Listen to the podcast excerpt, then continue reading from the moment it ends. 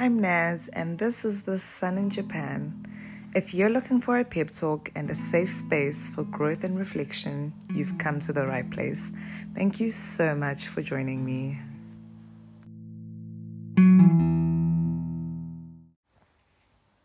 So, as we know, the sun in Japan is all about growth, all about reflection. And recently, I have really been reflecting about the rejection I dealt with in my 20s. I dealt with a lot of rejection and loss in my 20s. What really set the tone of my 20s was losing my younger sister to cancer. She was 16 at, at the time. And when she passed, it was a few weeks after I turned 22. And boy, did that set the tone for the next seven years of my life. The year my sister passed was also the year I finished my postgraduate diploma in dietetics. And although crushed by the weight of grief, I thought, okay, Naz, we're exhausted, but let's start this career as a dietitian and just be great. I was, in fact, not great. With really few opportunities in South Africa, my career as a dietitian was a bust.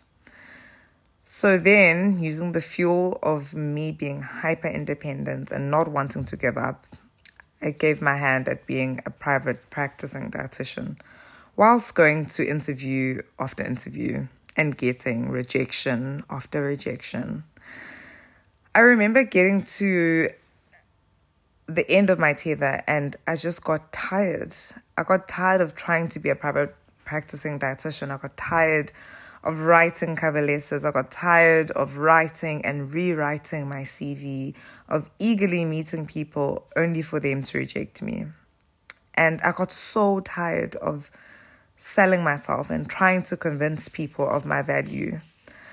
I'm sure many of us have gotten to that place of just being tired of trying to plead with people, trying to plead with people to see your value whether it's colleagues who just don't seem to value your input, or a partner who always has one foot out the door, or a family member who only shows you love provided you do something for them. I recently went through a situation where I told someone that I am not here to convince you of anything. And saying that line for me felt like, you know, the parts in a movie okay, let me refer to Harry Potter. For those who've seen Harry Potter, uh, I recently finished rewatching it for what feels like the million, the millionth time.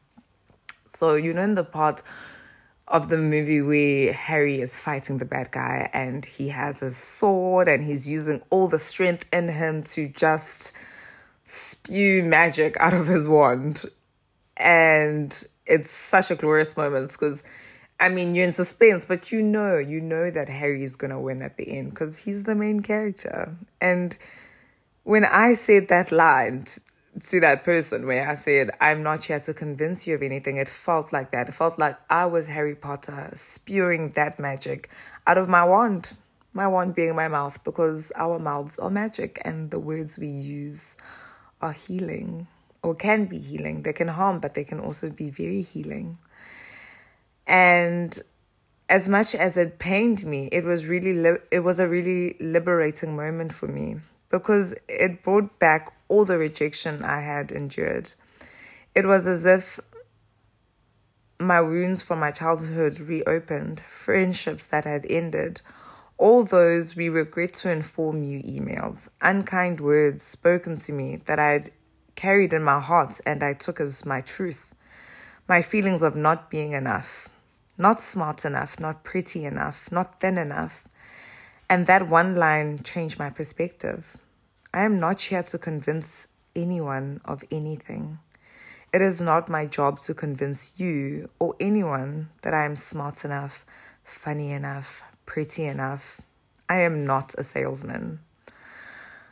I do not have a PowerPoint slide presentation prepared on reasons why you should like or accept me. It is it is my job to like me, to love me and, and to accept me.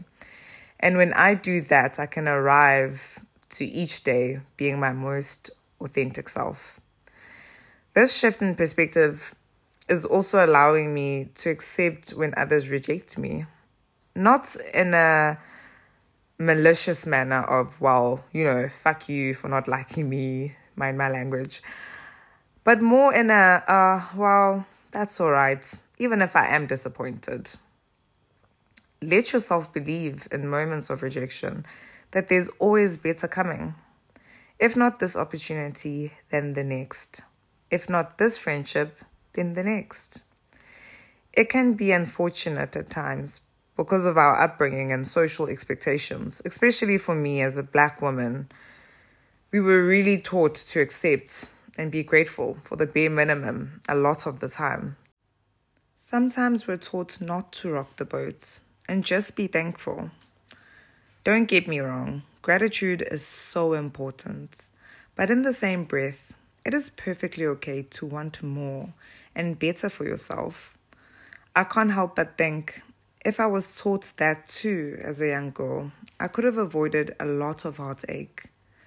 With the knowledge of, you know what, I'm not here to convince anyone of anything, and perhaps this, whatever it is, is not for me.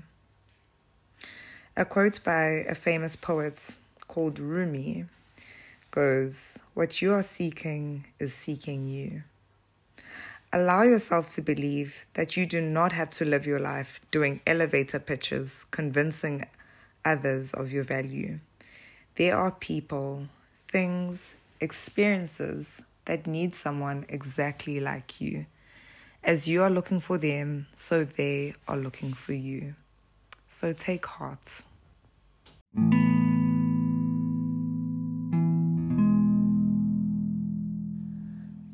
Just on the thread of not being here to convince anyone of anything, I wanted to share a poem I had written at the end of last year.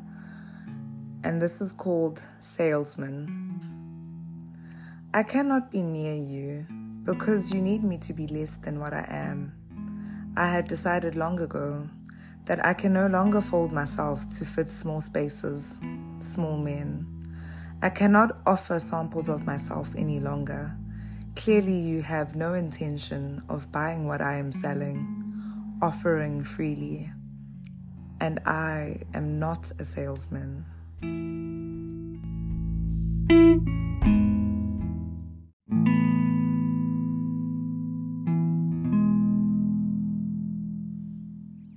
And that's all for today from the sun in Japan.